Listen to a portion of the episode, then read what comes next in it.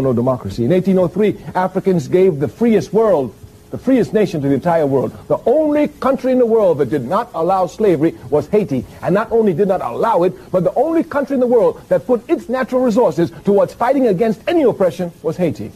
Simon Bolivar, who liberated South America, anyone who knows the history knows it was Haiti that gave him the money, outfitted him with ships to start the struggle. And the Haitians demanded only one thing of Bolivar, when you free Venezuela, when you free Colombia, when you free Argentina, when you free Peru, free the slaves. The only condition of which they required of Simon Bolivar. This is history. You can't hide the truth, and if you know your history, you look for history, you will find it. You can imagine the threat that history imposed, that Haiti imposed upon America since 1803. There was nothing that American imperialism, one other thing I must tell you, from this period, 1803, Haiti fought every major European power, the Americans, the French, the Spanish, the Germans, the Portuguese, all of them, trying to bring Haiti down, and not one of them could make Haiti renege on her democratic principles. On that country, there would never be on that territory a slave. Every man, every woman was free. You just make it to Haiti and you're free. No slavery. Everywhere else, there was slavery. Everywhere else. In the great America, they were, let's not talk about that. So anyway, you could imagine the threat that Haiti posed. American imperialism, all of its life, had only one objective, to bring those slaves back onto the plantation. There was only one objective, bring those slaves back to the plantation. And America, France, all of them could not bring Haiti back to the plantation. Even after slavery was uh, made illegal throughout the Western Hemisphere and was even abandoned and emancipation proclamations were read everywhere, Haiti continued to be the guiding inspiration for Africans throughout the Western Hemisphere. It was not until 1915 that American imperialism could put the heels of the Marines on Haiti, install Papa Doc, a scum of our race, one who would bow down to the wishes of imperialism and rape his people without the slightest mercy. And since then, that's where Haiti has been, and that's where it is to this day. And it's certainly not Bill Clinton who's going to liberate it just the masses of Africa. Hi, everyone. Welcome to Horn of Africa Leftist podcast.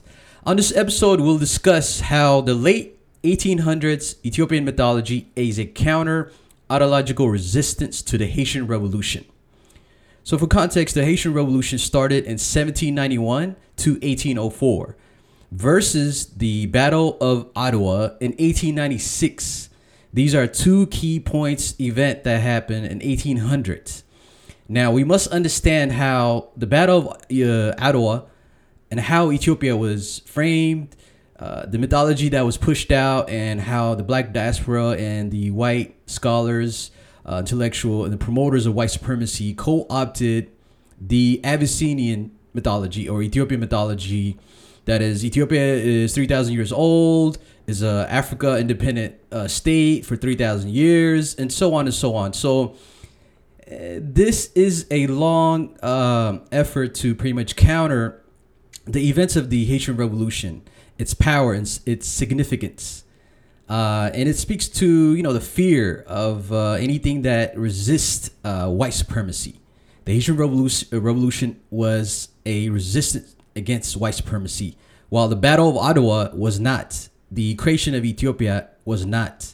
It is pretty much reinforced the white supremacy idea that there's for therefore you see a lot more white scholars, European scholars that are really obsessed in promoting this Ethiopian mythology versus the Haitian Revolution, uh, and so on. So the the fixation over Ethiopia and the Battle of Adwa in 1896 versus uh, the Haitian Revolution is must be understood. Let's begin. Uh, the Haitian Revolution put fear and nightmare in European colonial powers, not Abyssinia. Ask yourself why was Haiti penalized after its revolution, trapped into debts to the French for decades, while Abyssinia, after the Battle of Adwa, got support and nation building from Europe powers. I always said the Haitian Revolution should have been the only symbol of black resistance from the 1800s for the black diaspora, Africa, not Ab- uh, Abyssinia. Haiti is a, na- is a narrative of slave. Uh, revolting. Abyssinia is a feudal monarch who enriched themselves from slavery in 1800 with European assistance. This is the narrative that we must understand. There's a difference here. Ethiopia is a creation of European colonialism, and the Battle of Adwa was Battle Battle of Adwa was a proxy war between France and Britain. Haiti was the real deal, not Abyssinia. Truly, a black nation and African resistance was realized with Haiti, not Ethiopia, not the Battle of Adwa. Haiti narrative is never centered compared to the promotion of Ethiopia, and there's a reason for it. And this is an issue, a criticism, not just for the white scholars and those who promote white supremacy, but the failure of the, the black left, certain elements, uh, um, you know, who promote Pan Africanism in the diaspora, have been pushing this narrative for years, overly centering Ethiopia and the Battle of Adwa versus Haiti is intentional. Haiti, in its narrative, its ideological philosophy, and its historical context, is never centered you know, there has been different angles uh, within Black America from the 1900s, 1930s that was there, but there was an intentional push from the white supremacy intellectuals, scholars from the British sides, all sides, European side, who overly promote the idea of Ethiopia over Haiti, and that's intentional. So let's begin. I think the best thing to do is to give a quick context, as obviously, uh, to the Haitian Revolution, what it means, and then also give context why the mythology of Ethiopia, 3,000 years old, uh, and so on, the Battle of Adwa and its uh, promotion was pretty much embellished. And this narrative and mythology is embellished in order to reinforce white supremacy w- via Ethiopia, the first neo colonial state in Africa. All right, let's begin. The Haitian Revolution has often been described as the largest and most successful slave rebellion in Western uh, Hemisphere. Slave initiated the rebellion in 1791, and by 1803, they had succeeded in ending not just slavery, but the French control over the colony. That's powerful. Haiti had a history of slave rebellion. There were uh, there were slave rebellions before 1791. There were poisoning and mass slitting of throats. So the Haitians, our African brothers, were a rebellion before 1791. Before the fighting ended, 100,000 of the 500,000 Africans and 24,000 of the 40,000 whites were killed in resistance. That is powerful. That sets a big signal to white supremacy. You're, you know, it's it hits a nerve from 1800, late 18, I mean, uh, early 1800. Former slaves managed off, resisted both the French forces and the British, who arrived in 1793 to conquer the colony, and who drew in 1798 uh, after a series of defeat by the Haitian revolutionaries. By 1801, Haiti abolished slavery. It was a key moment here. No African, no state after uh, in 1800 abolished slavery except Haiti. Significant. Kwame Ture notes this and has very significant historical context that can be given the importance of Haiti abolishing slavery in 1801. The Haitian Revolution outlasted the French Revolution, which, you know, it originally was inspired, but the in addition to that, Napoleon dispatched 40,000 French troops to capture and restore both French rule and slavery. But they were defeated. On November 18, on November 18, 1803, the French forces were defeated. January 1st, 1804, the Haitians declared their nation's independent and renamed it to Haiti. France became the first nation to recognize its independence. Haiti became the first African republic or black republican in the world, and that itself was very, very powerful ideologically. And that must be emphasized. But the war on Haiti never ended with uh, pretty much after 1804, but continued in various forms via intervention, coups attempts, and continued management of the Haitian state by disregarding the people demand. Compare that with Ethiopia, in which from the beginning, Europe helped create Ethiopia, turned it into the first African neo-colonial state, with the Abyssinian feudal uh, leaders being their local administrator and manager from the beginning.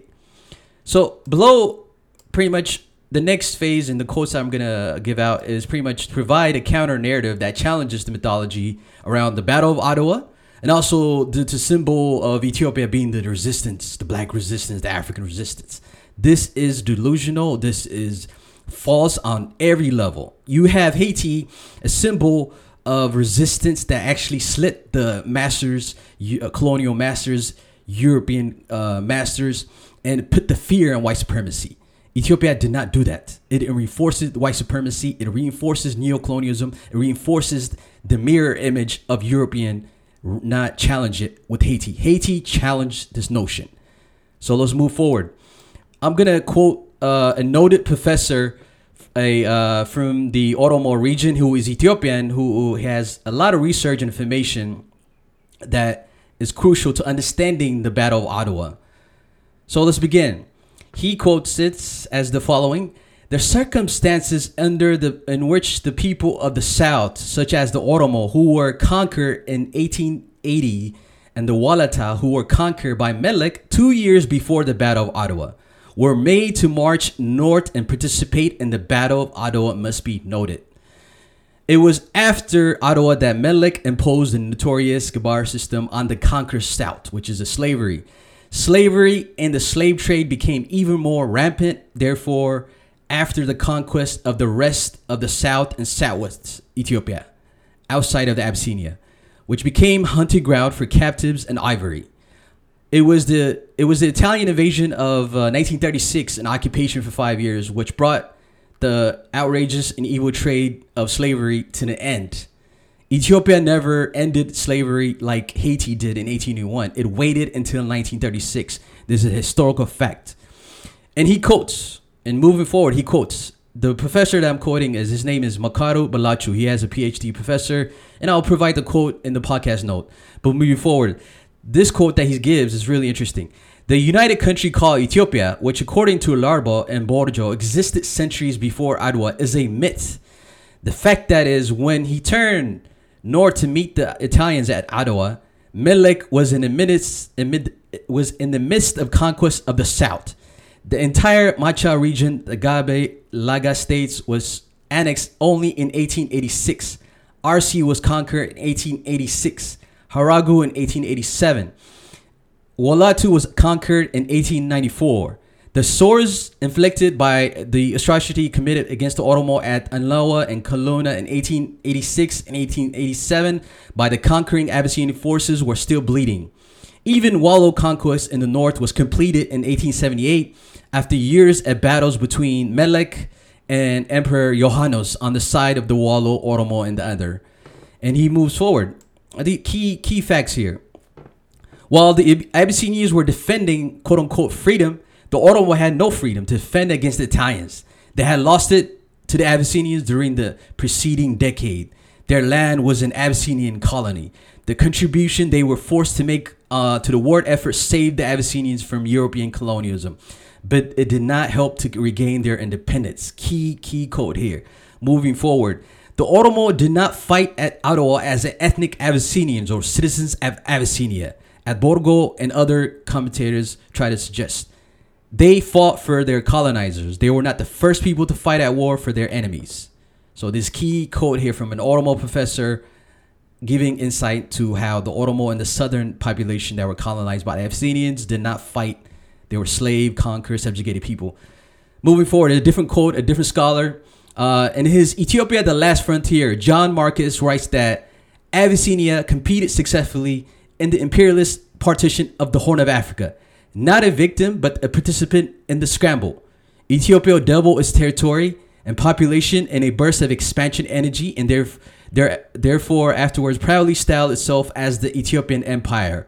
He notes that the title empire is not a misnomer, since Ethiopia rulers governed their new possession more or less the same way for similar ends as the other imperial powers were doing.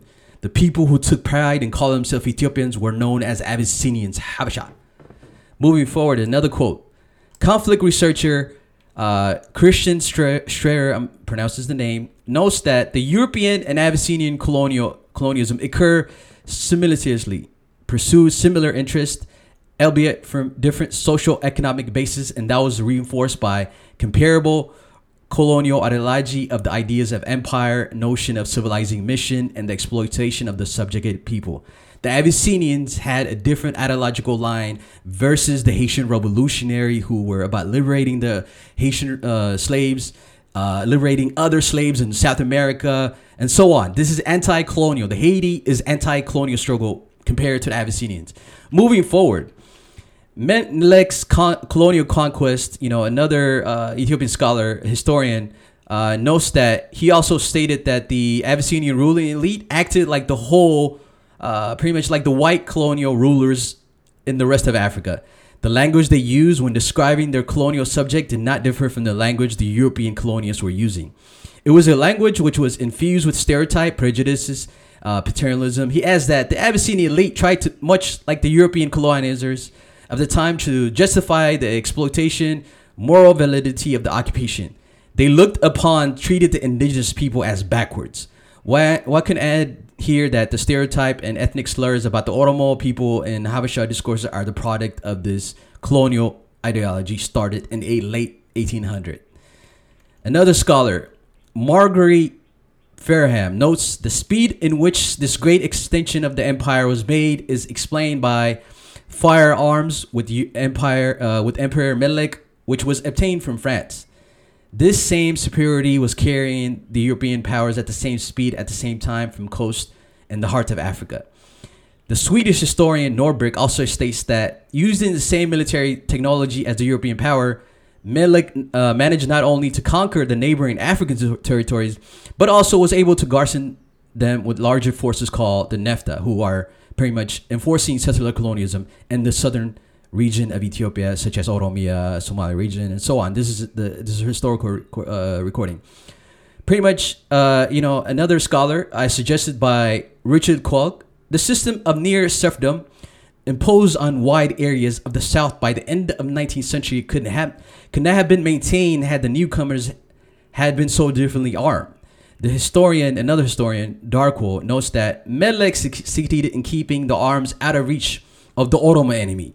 He did this by imposing a strict control of the movement of firearms into this territory and the lands beyond his frontier. Darkwah notes that in 1877, a French named Potier was employed in training a group of Abyssinian youths in European, European military techniques. Another Frenchman, Pino, was a regular officer in the army, which was commanded by an Abyssinian named Raskabana. Swiss engineer Alfred uh, LG Zimmerman were employed, among other things, building bridge across the different regions to facil- facilitate movement of Abyssinian troops. According to a different scholar, researcher, Chris Prouty, uh, Colonial Arm- Armutov, together with other Europeans, was attached to the force commanded by Ras Tessema Nadu. He adds that even the Count uh, Nicholas Latavano, a colonial in the Russian army, was a commander of force which was sent to conquer the southwest in 1890s.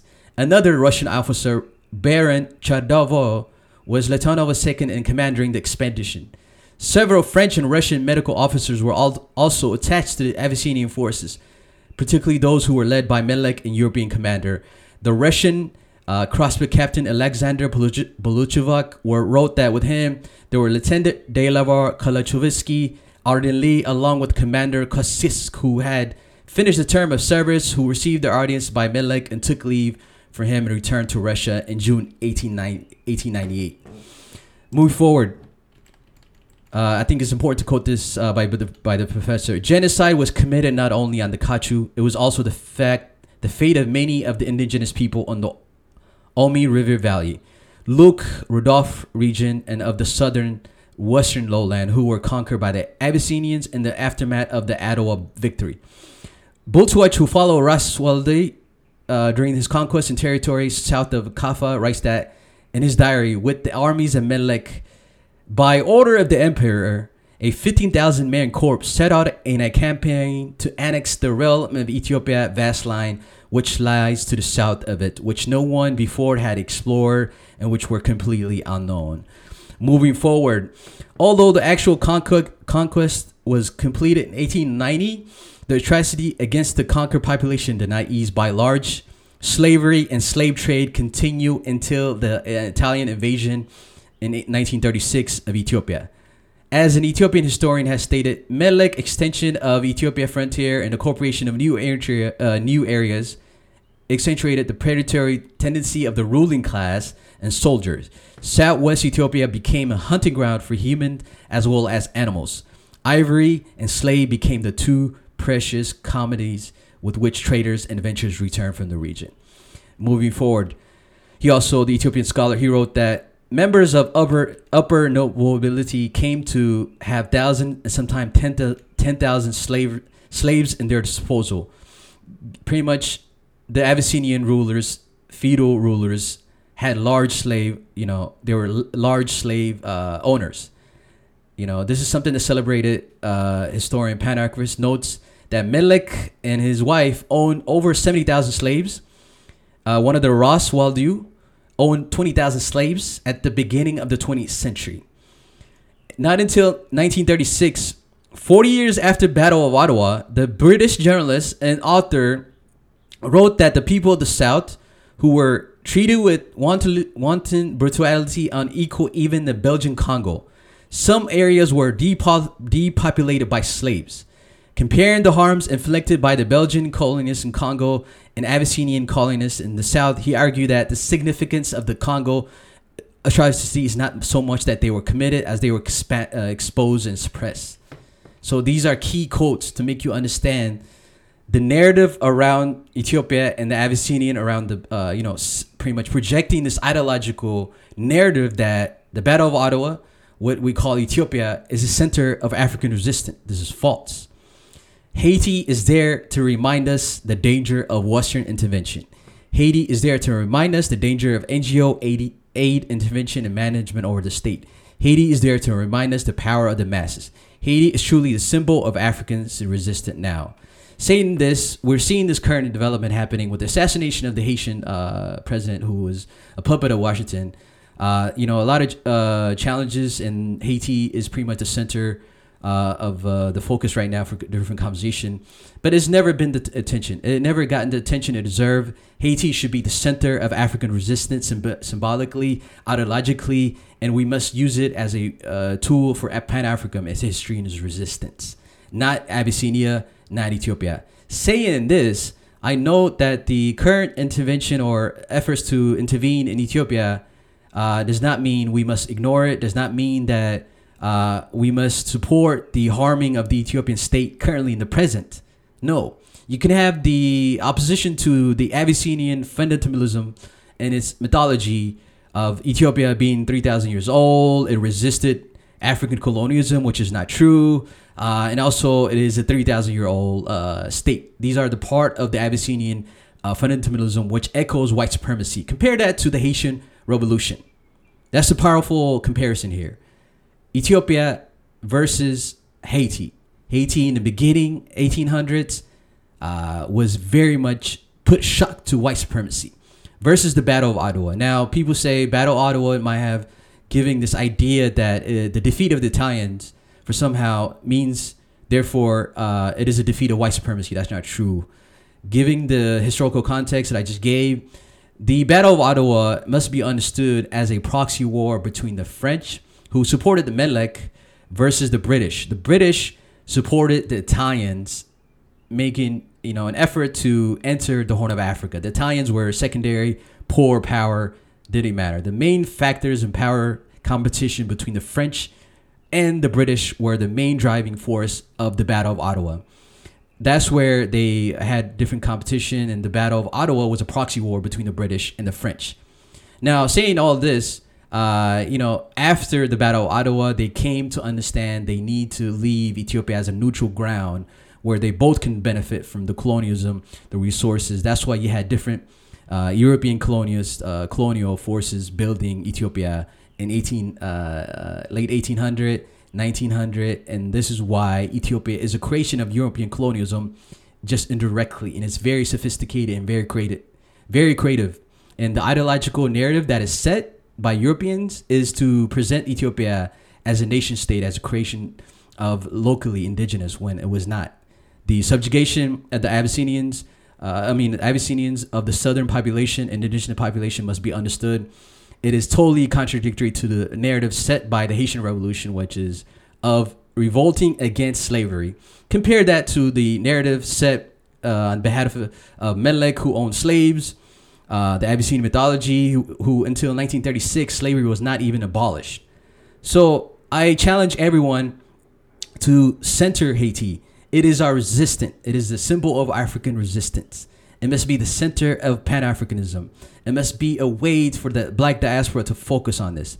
The black left must disengage from the romanticism of Ethiopia, disengage from the Abyssinian fundamentalism mythology that has not has not been scrutinized for the last 100 years. Please, all the Pan Africanists, please disengage and be uh, principled.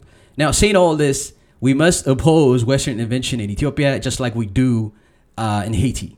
You can have opposition to the mythology, the false mythology of what we just listed, Ethiopia being 3,000 years old, and so on and so on. So let's make that clear. Uh, c- keep it consistent about you know opposing Western intervention in, in Haiti and also Ethiopia, but at the same time must understand Haiti and its true symbolism of being African resistance. And that's it. Thank you very much. Hopefully, this short podcast uh, will add to a different conversation, make people understand how significant Haiti was in the threat to white supremacy versus Ethiopia, which was not a threat to white supremacy. Rather, it was manufactured, the mythology was helped created by the Europeans. The state was in first African neo-colonial state. Compare that to Haiti. So thank you very much. Uh, looking forward to next episode. All right, bye.